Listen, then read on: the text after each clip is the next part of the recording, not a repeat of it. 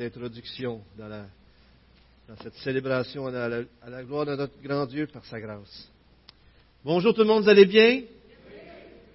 Vous êtes prudents dehors sur la glace? On a mis du sel, mais disons que la patinoire est grande ici. Content de vous voir ce matin. On est tellement content d'entendre Martin, Karine et leur famille qui sont là. Hier, j'étais à la cérémonie euh, euh, pour, euh, bien sûr, son papa, Gilles Saunier, notre frère bien-aimé qui contemple notre roi des rois présentement. Et euh, c'était tellement édifiant. J'ai été brassé, j'ai été touché, euh, des témoignages, tout ça. Et je fais juste, vous partager comment je, les familles se sont avancées, euh, la, Monique Saunier, les enfants aussi. Martin s'est avancé avec Karine et la famille. Et il a partagé les choses à propos de son papa. C'était vraiment édifiant. C'était vraiment édifiant. Puis euh, c'est beau de voir comment on a vu Martin, Karine, euh, ils sont venus ici, ils sont arrivés il y a quelques années. Et Dieu les a pris, les a modelés. Maintenant, ils sont dans le ministère. Ils sont vraiment. Moi, Nathalie, on les a vus au camp cet été. Ils sont à plein dans le ministère. Karine aussi, Martin aussi. Alors, c'est une joie de vous voir aller. Vous êtes vraiment édifiants. Martin disait euh, qu'il a pris dix jours il y, a, eu dix jours avec son papa, il y a eu bien plus de temps que ça, mais il y a eu dix jours spéciaux avec son papa où ils se sont dit, on se dit tout. Pas de fil, pas de cachette, puis ça a été vraiment édifiant. Il a encouragé les centaines de personnes qui étaient là à faire de même, bien sûr. Et euh, c'était vraiment une belle exhortation, frères et sœurs, amis. Des fois, attendons pas que ce soit trop tard pour se dire les choses, pas vrai? Pas vrai? Des fois, c'est des funérailles, puis c'est là qu'on dit des choses mais des fois, c'est tard un peu. Hein? Mais Martin n'a pas attendu, il a pris du bon temps, et gloire à Dieu pour ça. Ça m'a beaucoup touché. Et euh, ce matin, on continue. On est content de continuer dans la série dans les actes. Je vous invite à tourner dans Acte 2 avec moi. On va lire ça. Vous savez, on va parler beaucoup du Saint-Esprit tout au long de cette série. Par la grâce de Dieu, euh, Gilles, Gilles a partagé sur le Saint-Esprit la semaine passée. On est à la Pentecôte et on fait juste continuer. On a pris euh, ce passage-là d'acte 2, on l'a divisé en trois. Euh, François Turcotte sera parmi nous la semaine prochaine, mais ensuite Steve pourra apporter la suite. Et c'est vraiment des beaux textes. Et vous savez, je ne sais pas si on réalise toujours l'importance du Saint-Esprit. Parce que, pensons-y, sans le Saint-Esprit, est-ce qu'on pourrait être un disciple de Jésus-Christ comme il s'attend de nous? C'est l'esprit de vie, c'est le souffle de vie. Comment pourrions-nous avoir la vie sans le Saint-Esprit? Le Saint-Esprit, c'est celui qui nous amène à comprendre les Écritures. Est-ce qu'on comprendrait les Écritures autrement ou de la même façon?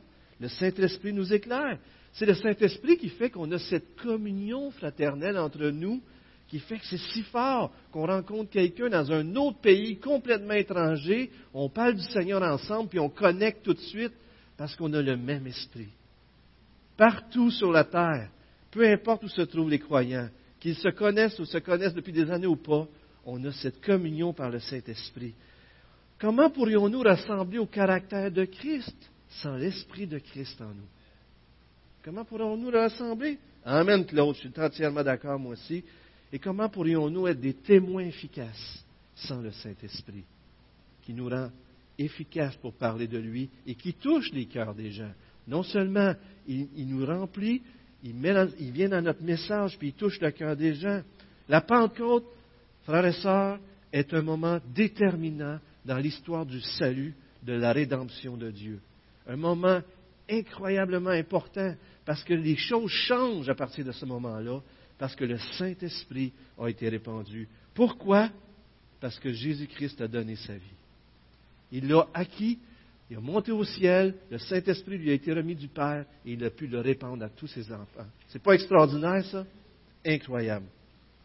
Et le Saint-Esprit, euh, a fait référence la semaine passée à la tour de Babel. Et vous savez, dans l'Ancien Testament, si vous regardez dans le début du passage que Pasteur Gilles, je vous invite à l'écouter sur Internet si vous ne l'avez pas déjà écouté. Mais le début du passage, on va commencer, nous, vers les versets 13-14 aujourd'hui. Le début du passage nous montre les effets de la venue du Saint-Esprit. Donc, il y a eu un vent, comme un vent, c'est marqué comme un vent, donc un bruit, il y a eu des flammes de feu, et vous savez que dans les Écritures, le feu est souvent lié à la présence de Dieu. le buisson ardent. Abraham, quand il a conclu une alliance avec Dieu, il y, a il y a un feu qui a passé entre les animaux et euh, on pourrait continuer, continuer la nuée dans le désert qui était de jour une nuée, puis le feu qui se reposait sur le, tabernacle. Continuellement, ça représente la présence de Dieu. Et là, les flammes de feu descendent sur les, les disciples. Quelqu'un a dit ceci, les chrétiens sont tous devenus des buissons ardents. Dans Exode, Moïse rencontre un, devant un buisson ardent, puis Dieu lui parle. Et, c'est comme s'il y a un aspect de la présence de Dieu dans nos vies et qui est très intéressant. Le bruit n'a pas été entendu juste par les chrétiens, comme on le voit dans le texte, mais la foule qui était à Jérusalem à cause de la fête à ce moment-là, la fête qu'on appelle la Pentecôte, mais qui est la fête des semaines, la fête des récoltes, en d'autres mots. Deux à trois fois, le Jérusalem double et triple quasiment lorsque ces fêtes-là arrivaient. Il y avait des foules, il y avait des foules, ils entendent un bruit, Imaginez-vous qu'on est dehors, c'est plein de gens, puis là on entend un fracassement ou je sais pas quoi, bang, bang, bang. Là tout le monde dit qu'est-ce qui se passe? Tout le monde s'avance là, ils veulent entendre ça. Puis là ils voient des gens parler d'une façon que tout le monde les entend parler dans leur, propre langue. Parce que ces, gens-là devaient parler le hébreu, ils devaient être capables de se communiquer entre eux. Mais là, il arrive de toutes sortes du coin du, monde, des Juifs de partout qui parlent toutes sortes de langues. Ils arrivent à Jérusalem et puis là, ils entendent des gens, des Galiléens, des gens ordinaires, des, gens qui faisaient de la pêche aux poissons avant, ils se mettent à parler, puis là, on les entend parler des merveilles de Dieu. Et ça les dépasse, c'est extraordinaire. Qu'est-ce qui se passe? Puis ils sont dans une joie, ils, sont, ils partagent sans gêne à propos de Dieu, et les gens sont touchés, ils disent Qu'est-ce qui se passe? Et là, à un moment donné, il y en a qui disent, Qu'est-ce qui se passe? Puis l'autre qui disent ben, Pour moi, ils ont bu un peu de vin. Et là, c'est là qu'on arrive aujourd'hui avec la prédication de Pierre. Mais ça nous fait penser, comme je disais, à Genèse 10 et 11. Genèse 11, c'est la tour de Babel, mais Genèse 10, c'est une énumération de nations. Et Genèse 11, on arrive qu'ils veulent tous se mettre ensemble pour monter une tour jusqu'aux cieux. C'est comme en d'autres mots, s'ils voulaient se faire un nom. Quasiment, on pourrait quasiment dire qu'ils voulaient se faire leur propre religion. C'était arrogant et très orgueilleux pour les hommes. Ils se mettaient ensemble pour défier Dieu en quelque sorte. Et puis là, Dieu, euh, le résultat de ça, c'est que les langues ont été changées et ça les a divisées. Leur, orgueil et leur arrogance les a divisés et ils ont été dispersés. Dieu leur avait dit, allez par toute la terre, peuplez les nations, et eux, ils se sont réunis, puis ils dit, on va se construire un nom, on va se faire une tour, puis on va être grand, etc. Ils ont défié Dieu. Et le jugement de ça, ça a été que les, langues ont été changées. ils ne pouvaient plus s'entendre, ils ne pouvaient plus se comprendre. Et, c'est intéressant parce que lorsqu'on arrive dans, la Pentecôte, c'est un moment historique parce que tout change. Le jugement tombe, est renversé. Jésus, sur la croix, a payé pour le péché qui est arrivé à ce moment-là aussi, et, payé pour le péché des, des êtres humains. Qui, il renverse ce jugement-là et les gens de toutes les nations, plutôt d'être confondus pour être séparés, entendent parler de Dieu dans, toute leur langue et sont unis sous la seigneurie de Jésus-Christ. En d'autres mots, tous ceux qui veulent suivre Jésus-Christ, qui croient en lui, qui mettent leur confiance en lui, sont unis sous un même Seigneur, peu importe notre culture, peu importe notre langue. C'est pas extraordinaire, ça? C'est pas glorieux? C'est un renversement total. J'ai entendu dire que l'islam, la religion de l'islam, c'est dans la langue euh, araméenne, si je ne me trompe pas. Et lorsqu'ils font une traduction du Coran, ils disent dans la traduction, mettons en français, commentaire de l'islam.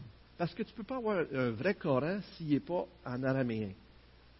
La religion, le Dieu de l'islam est araméen. Il parle araméen. Comprenez-vous?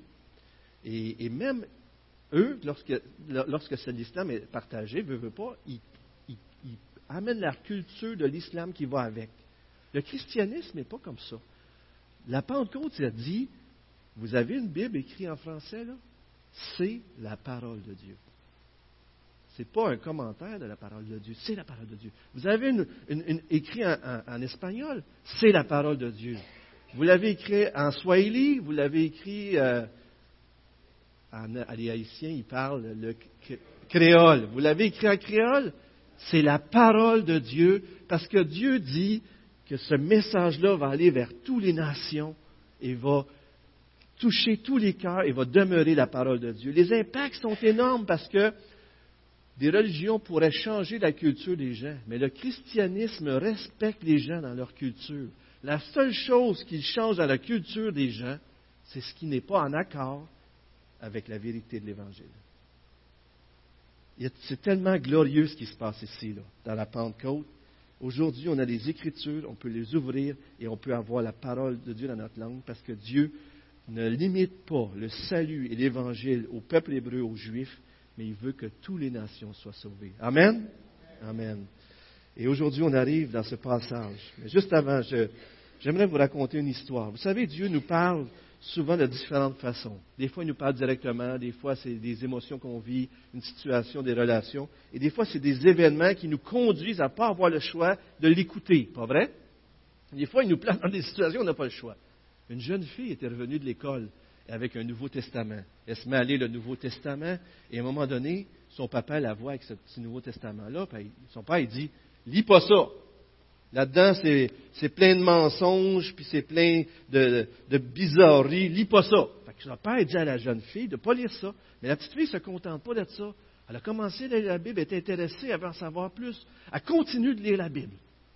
Jusqu'au jour où son père arrive d'une façon inattendue à la maison, il surprend sa petite fille en train de lire la Bible, et puis là, qu'est-ce qu'il fait? Il arrache le Nouveau Testament, il l'amène dans ses poches. Je t'avais dit de ne pas lire ça, il s'en va. Il n'était pas de bonne humeur. Comprenez, la petite fille devait être à l'envers. Le père est un ingénieur des mines. Alors, il retourne dans la mine, il s'en va travailler, et quelques temps plus tard, on entend la sonnerie de la mine. Qu'est-ce que ça veut dire quand une mine sonne une grosse sonnerie? C'est pas bon signe. On est-tu d'accord? Il y a un affaissement dans la mine, on sonne, mais, puis là, venez-vous-en, il faut aider, tout ça. La mine, il y a eu un affaissement. 31 miniers ont été pris dans la mine. Cinq jours, ça l'a pris pour rentrer et pour retrouver les 31 hommes. Malheureusement, après les cinq jours, les 31 hommes étaient morts. Ce qui est très intéressant dans cette histoire-là, c'est qu'ils ont trouvé le père de la jeune fille, les mains dans la prière comme ça, avec le Nouveau Testament dans la main. Pendant cinq jours, le père a été mis dans une situation de regarder à sa vie, à qu'est-ce qu'il était pour en faire. Il a ouvert les Écritures, il l'a lu et le Saint-Esprit l'a touché. Savez-vous qu'est-ce qu'il a fait? Il a écrit un petit mot à sa fille au début, dans la première page. Il dit À ma fille, continue de lire ce Nouveau Testament. Il est la vérité, je te verrai un jour au ciel. C'est bon, hein? On va voir Gilles au ciel. Hein? C'est tellement bon. Et puis là, il avait signé à, Lando, le père avait signé son engagement pour devenir chrétien avec la prière de repentance. Il avait fait la repentance. Mais l'histoire finit pas là. La page d'après, savez-vous qu'est-ce qui était écrit? Les noms des trente autres hommes. Ils avaient signé le papier pour se convertir. Pendant cinq jours dans le noir, puis dans les lampes à l'huile, puis quand tu sais que tu vas mourir, ça fait réfléchir, pas vrai? Dieu fait des choses extraordinaires. Et vous savez, si tu me donnes le choix entre passer l'éternité sous le jugement de Dieu ou mourir rapidement puis me convertir, qu'est-ce que je devrais prendre? Il me semble que ce qui est de beaucoup le meilleur. Hein? Ce qui est de beaucoup le meilleur.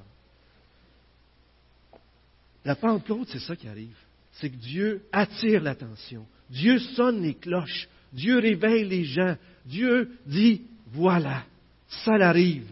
Ce que j'avais promis depuis des décennies, des centaines d'années, je vous l'envoie. Le Saint-Esprit est arrivé. Et nous sommes dans cette ère-là de l'Esprit, frères et sœurs. Et c'est ça qui est extraordinaire.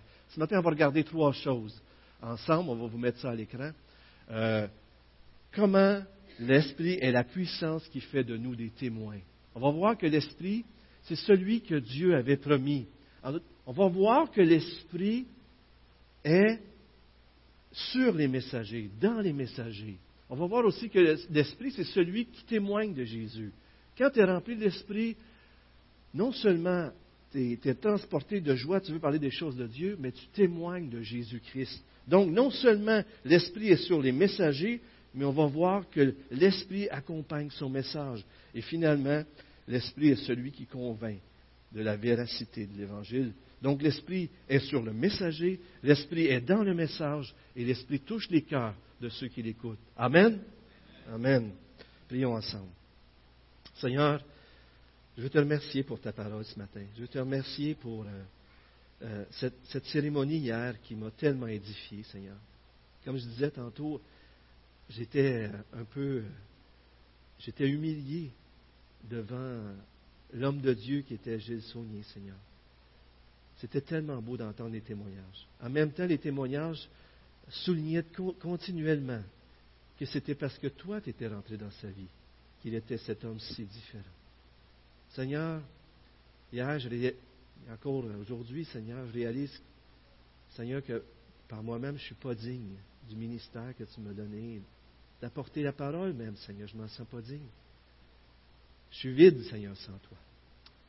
Mais en Jésus-Christ, Seigneur, tu, tu nous fais grâce. Et tu nous équipes. Et en lui, tu nous rends dignes aussi par ta grâce. Alors, Seigneur, on vient à toi ce matin. On vient à toi pour que tu, tu mettes ta main sur le messager, sur le message et sur ceux qui l'écoutent, Seigneur. Et que tu parles à nos cœurs. On ne veut pas entendre Donald, Seigneur. C'est toi qu'on veut entendre. Au nom de Jésus, on prie. Amen. Lisons la parole de Dieu, acte 2, versets 12-13, juste pour qu'on puisse voir vraiment le contexte, parce que Pierre répond à une interrogation du peuple.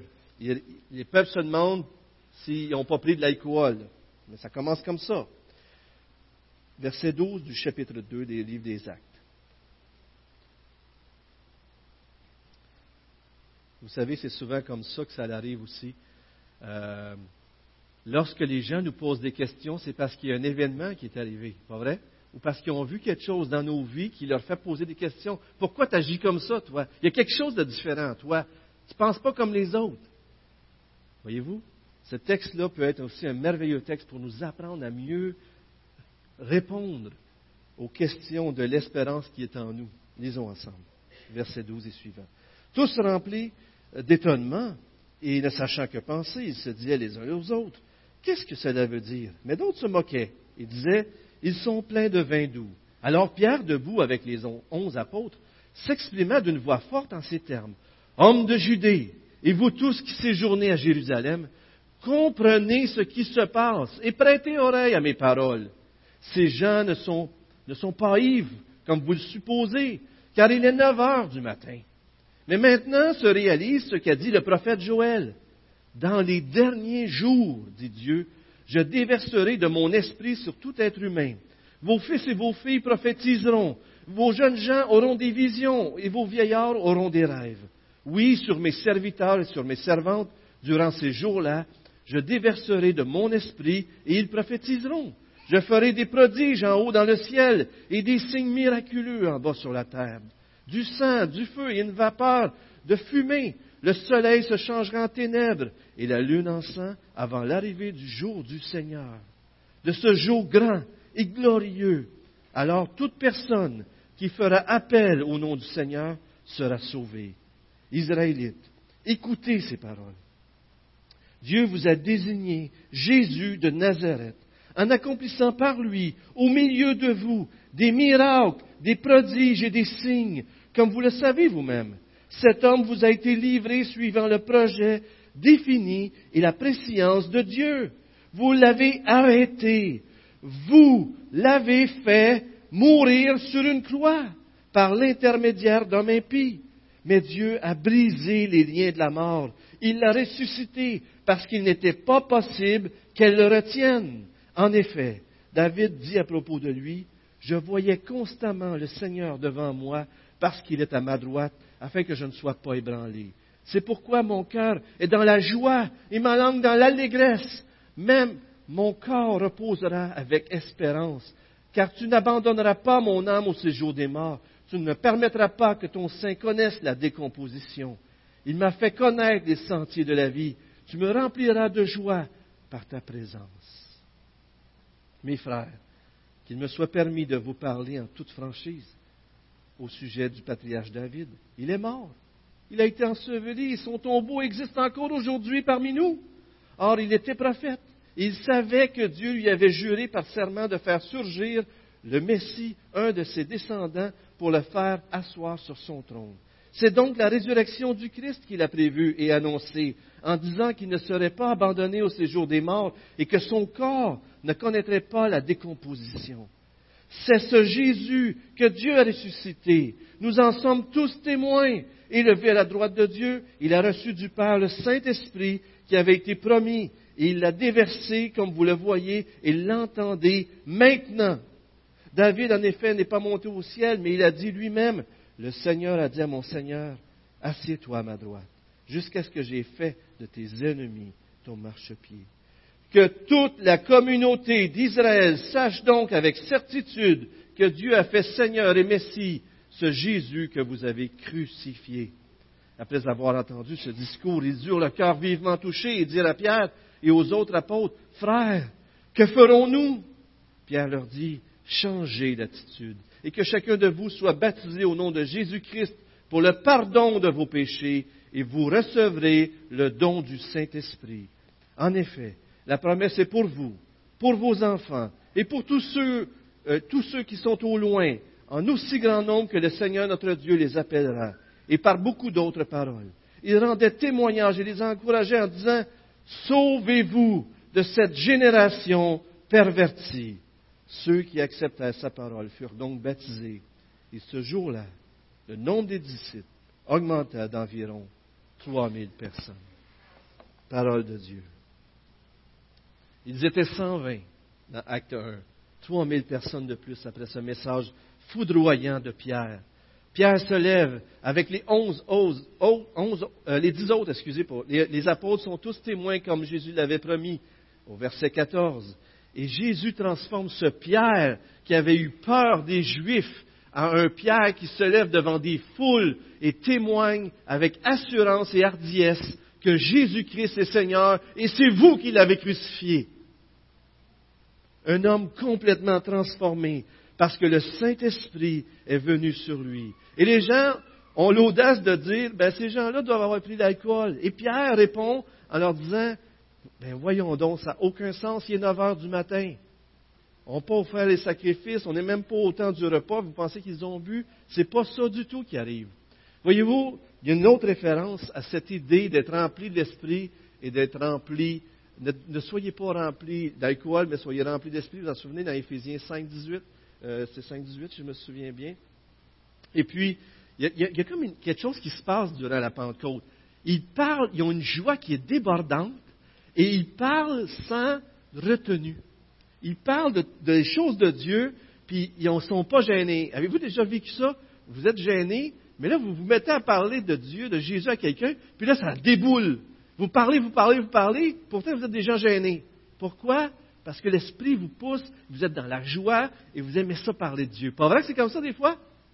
Ils sont remplis comme ça. Mais remarquez, je ne parle pas beaucoup par expérience ici parce que je ne bois pas, mais, mais qu'est-ce qu'une personne qui a bu, qu'est-ce qui lui arrive? Pensez-y une seconde. Intoxication, ça parle sans retenue aussi.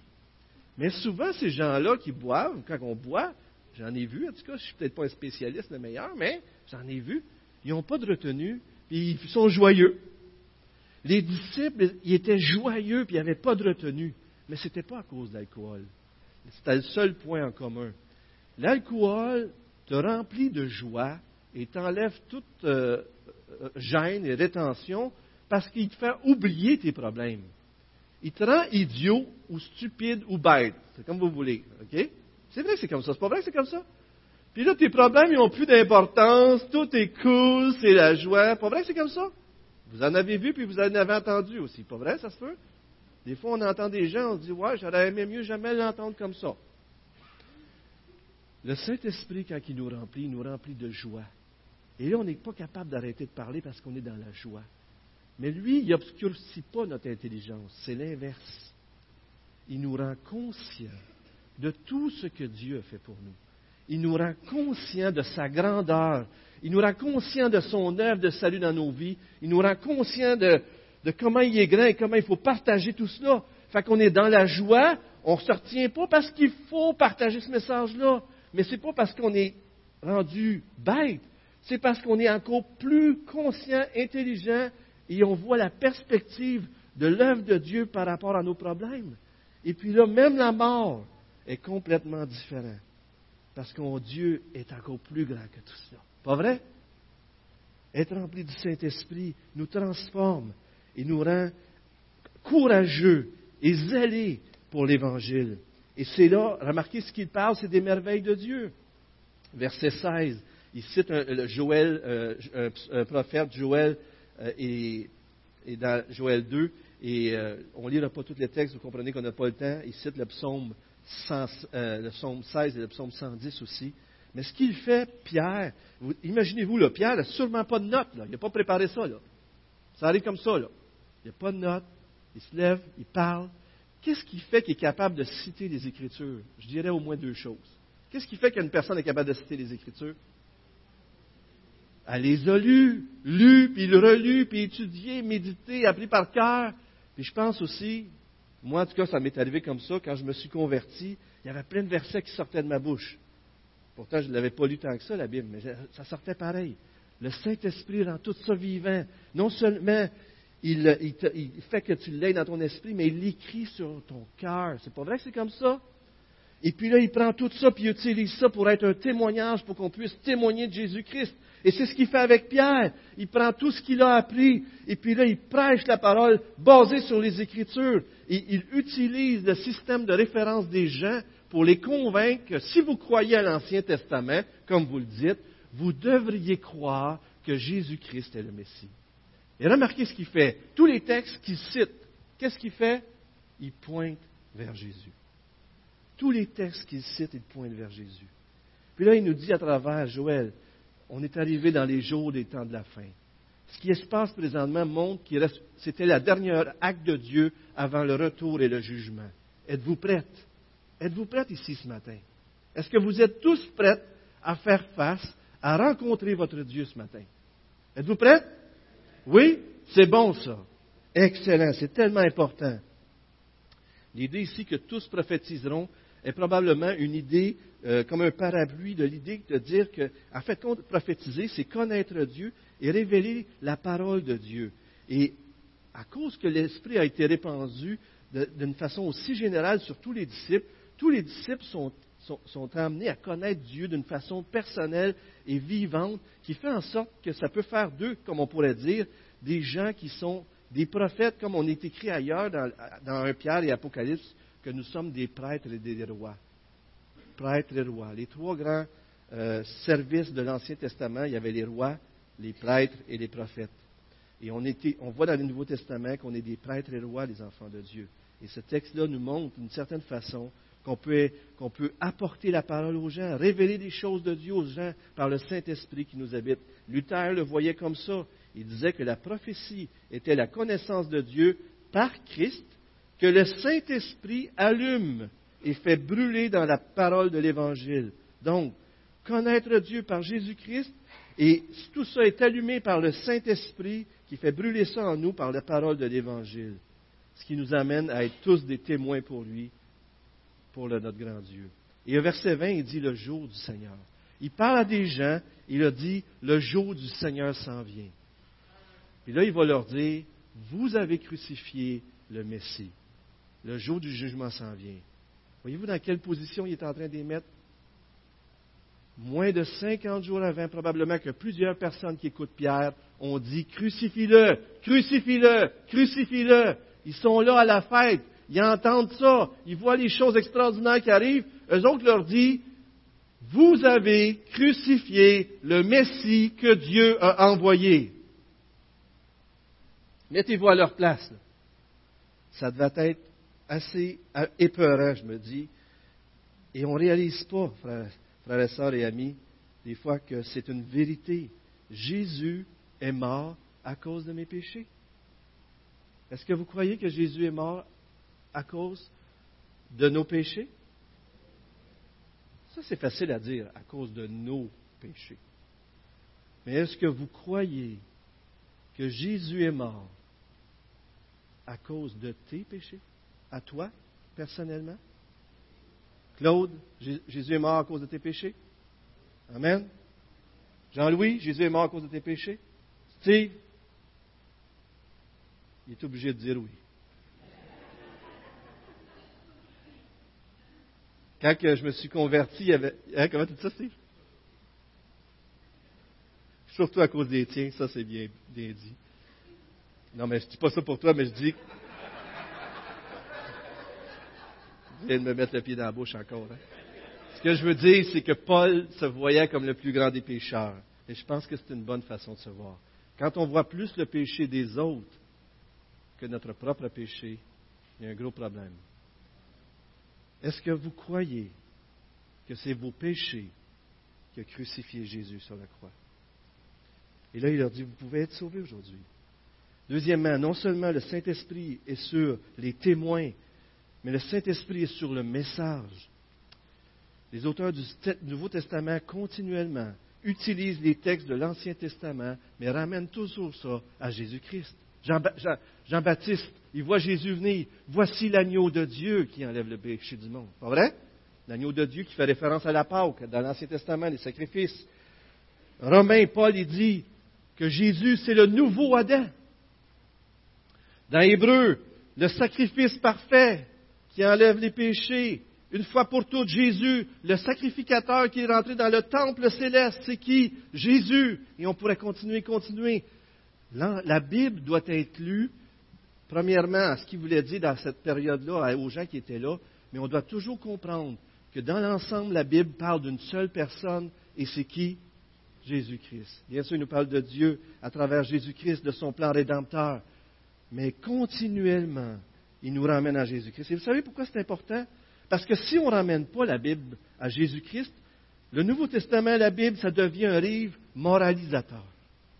Parce que là, c'est moins qu'est-ce que je fais pour Dieu ou qu'est-ce que j'ai à faire pour Dieu.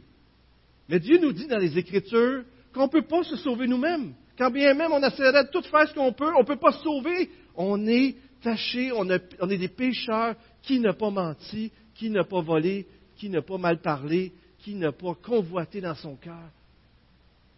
Mais si on ramène ça à Jésus-Christ, comme la Bible nous enseigne à le faire, là on réalise que qui a tout accompli pour nous?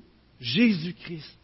Et maintenant, ces lois ne sont plus un fardeau parce qu'il a tout accompli pour nous. Et maintenant, ce qu'il me reste à faire, par amour pour lui, par reconnaissance envers lui, c'est sa volonté. Et il nous en donne la force. Par qui? Par le Saint-Esprit.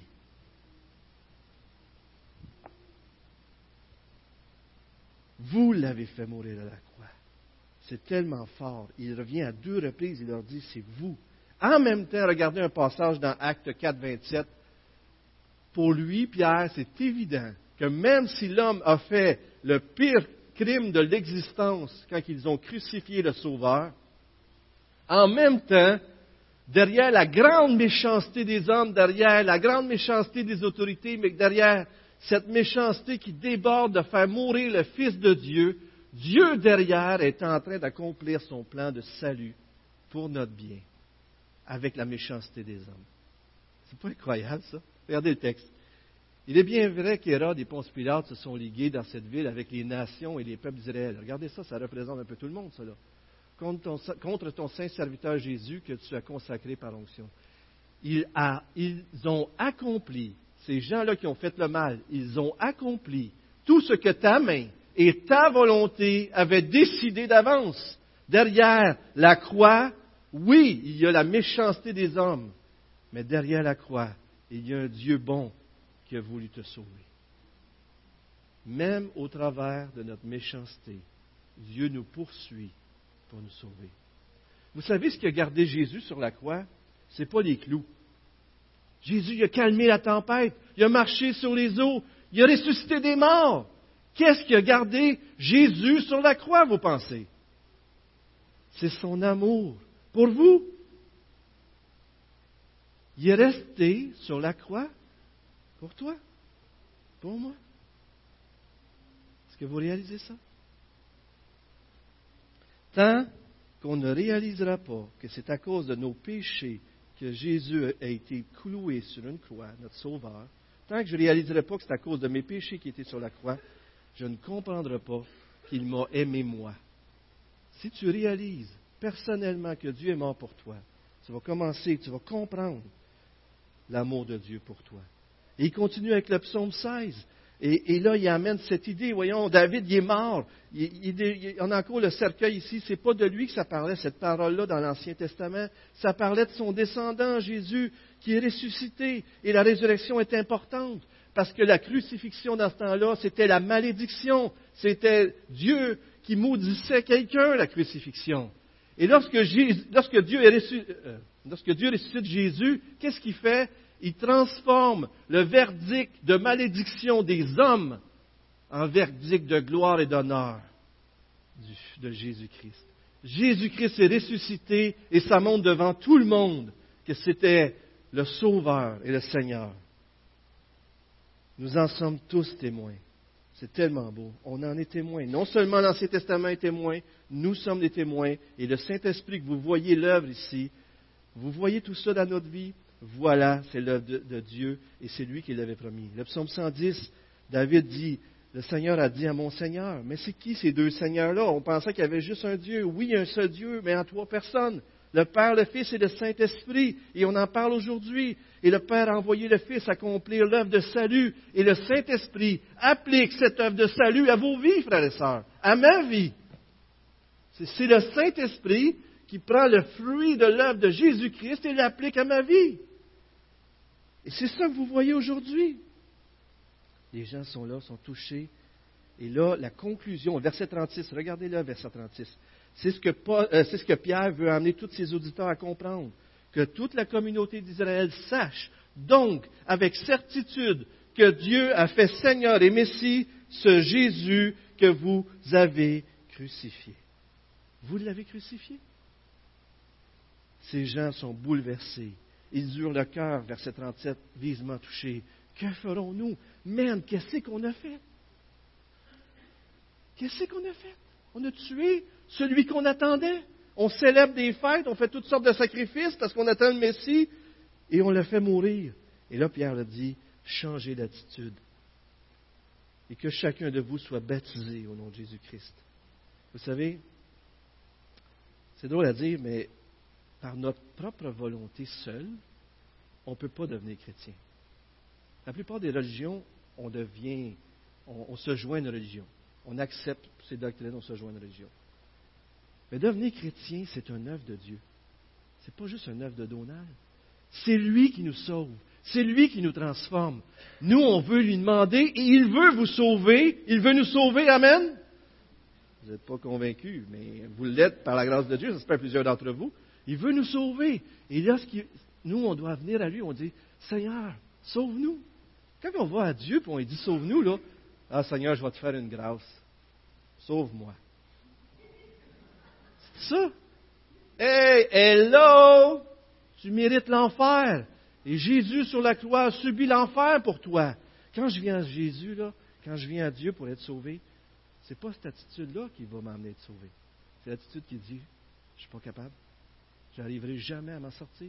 J'ai aucune chance, je suis indigne, je ne pourrai jamais mériter d'entrer au ciel. La seule chance que j'ai, c'est Jésus-Christ. Et je la mets en lui. Seigneur, accepte-moi. Viens dans ma vie. C'est ça qui nous sauve. Amen. C'est ça qui nous sauve. Vous savez, un bon exemple du fait que c'est devenu personnel, c'est l'exemple de Pierre qui a renié trois fois Jésus.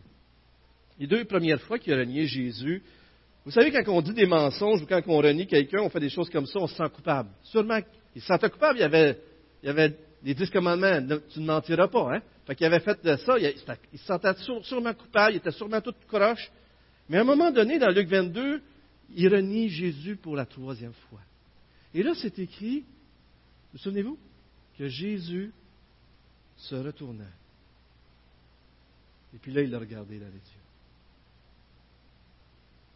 Je pense que là, c'est devenu personnel.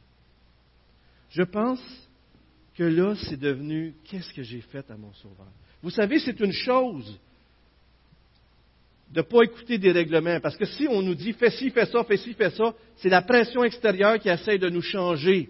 Et jusqu'à temps qu'on réalise qu'on a fait souffrir quelqu'un. Ça vous est-il déjà arrivé? Vous faites une blague à votre conjoint, à un de vos enfants ou à quelqu'un que vous aimez, puis c'était pas une bonne blague. Puis la personne se met à pleurer. Ça vous est-il déjà arrivé des enfants de même? Vous faites quelque chose, vous ne pensiez pas que c'était pour blesser quelqu'un, ça la met tout à l'envers, puis elle est démolie. Puis là, vous réalisez que ce n'est pas juste un commandement que vous avez franchi, c'est un cœur que vous avez brisé. On réalise personnellement qu'on a blessé Dieu quand on réalise qu'on lui a brisé le cœur. Quand on réalise que nos péchés, frères et sœurs, ce n'est pas seulement désobéir à des commandements, c'est les péchés qui l'ont conduit à la croix. Est-ce que vous croyez ça? C'est une chose de savoir que j'ai brisé une règle. C'est une autre chose de savoir que j'ai brisé le cœur de la personne qui m'a créé, qui m'a sauvé, qui a donné son Fils pour moi, qui m'a tout donné. Et ça, ça change les choses. Le peuple est dans une situation complètement... Mais il se tourne et dit, qu'est-ce qu'on va faire? Et Pierre leur dit, repentez-vous, changez de façon de voir Jésus. Et là, vous allez recevoir la promesse non seulement du pardon et du Saint-Esprit. Les deux vont de pair. Si tu es pardonné, tu vas recevoir le Saint-Esprit. Et recevez le baptême. Et chez les Juifs, ceux qui se faisaient baptiser, c'était les païens. Ce n'était pas les Juifs qui se faisaient. Alors, ils se faisaient baptiser. Fait qu'eux autres, quand, ils se disaient Faites-vous baptiser, c'était de s'identifier publiquement devant tout le monde pour dire que celui que j'avais renié, maintenant, je deviens son disciple. Je crois en lui. J'ai confiance qu'il a tout accompli pour moi. Je, me mets à son service. Il devient mon maître. Et je compte sur tout ce qu'il a accompli pour mon salut. Se faire baptiser, c'était dire je me repens, je change d'avis à propos de Jésus et je crois en lui et je mets ma confiance en lui. Mais imaginez-vous que pour ces gens-là dans le temps, c'était un revirement de situation énorme, énorme. Et c'est aussi ce que Dieu nous demande de faire, de se faire baptiser. Et là, verset 40, il dit, sortez, sauvez-vous de cette génération perverse. Il y a deux royaumes dans ce monde, il y a deux peuples, la Bible dit. Il n'y en, a pas juste trois, quatre, cinq, il y en a deux selon la Bible. Il y a ceux qui sont sous la colère de Dieu, qui s'en vont vers le jugement, et il y a ceux qui se sont réfugiés sous Jésus-Christ, parce que Jésus-Christ a subi la colère de notre jugement, et qui sont sauvés et qui vont aller au ciel. Dans quel royaume êtes-vous? Si vous êtes dans le royaume qui n'est pas en Jésus-Christ, vous allez, vous allez aimer le péché, toutes ces choses-là, mais vous allez subir la destinée qui va avec. Mais si vous êtes en Jésus-Christ, votre vie va être transformée et vous allez vouloir vous identifier publiquement à Jésus. Vous savez, 3000 âmes sont venues. C'est intéressant, on ne voit pas qu'ils parlent en langue, les 3000, euh, mais il n'y a pas de référence à ça. Je termine avec euh, cette idée que pour moi je trouve très intéressante. Vous savez, être rempli de l'Esprit, c'est se vider de soi-même. Pasteur Gilles l'a cité vite, vite la semaine passée. Mais Pierre, 53 jours avant qu'il prêche ce message-là, a renié Jésus à trois reprises. Et ça l'a vidé de lui-même, ça l'a démoli, ça l'a détruit. Il a connu probablement le vide le plus profond qu'il avait jamais connu. Il avait dit avec arrogance, moi, même si tout le monde te renie, moi je ne te renierai pas. Je vais prêt à donner ma vie pour toi. Et il a vu lui-même qu'il n'était pas capable par ses propres forces de servir notre grand Dieu. Il a fallu même que Jésus apparaisse sur le bord d'un rivage et lui demande à trois reprises Est-ce que tu m'aimes? M'aimes-tu, Pierre? M'aimes-tu, Pierre? Mais avec la perspective de Acte 2, on voit que peut-être que Dieu préparait Pierre à se vider de lui-même pour faire place au Saint-Esprit, pour faire place à une œuvre extraordinaire de salut ici qu'on voit. Des fois, on est tellement rempli de nous-mêmes que Dieu n'a pas de place dans nos vies. On doit laisser la place à Dieu. Et c'est lorsqu'on réalise qu'on est incapable par nous-mêmes. Même chrétien. Et là, il a prêché ce message-là à la foule. Et, il a dit à la foule, vous êtes une faillite spirituelle. Et la foule eux-mêmes ont réalisé leur désespoir et comment ils étaient vides sans Dieu. Et parce qu'ils ont réalisé qu'ils étaient vides, l'Esprit est venu dans leur vie. C'est beau, hein? Je termine avec cette histoire. J'invite Sylvain à s'approcher pour euh, terminer avec le chant. Une jeune fille colombienne. Une jeune fille colombienne. Euh, non, ça c'est l'autre histoire de tantôt, je m'excuse. Deux fois la même, là, une fois c'est assez, hein, je pense. C'est correct. Mais c'est une autre femme, mais c'est César Malin, un prédicateur de l'Évangile, fut invité à une grande réception à Londres. Et une jeune femme jouait du piano et chantait admirablement durant la soirée. Alors cet, homme de Dieu, un prédicateur de l'Évangile, s'avance et dit, Madame, j'ai pensé à tout le bien que vous pourriez faire en mettant votre talent au service de Jésus-Christ. Mais aux yeux de Dieu, vous êtes aussi pécheresse que n'importe quel ivrogne ou prostituée. Wow! Mais le sang de Jésus-Christ peut vous purifier de tout péché. Héritée, la femme répliqua en traitant le prédicateur d'insolent. Ce soir-là, cette femme rentrait en colère chez elle, bien sûr. Elle s'est couchée, mais elle n'a pas fermé l'œil de la nuit. Et vers deux heures du matin, travaillée par le Saint-Esprit, Charlotte Elliott composa un chant qui fut sa prière.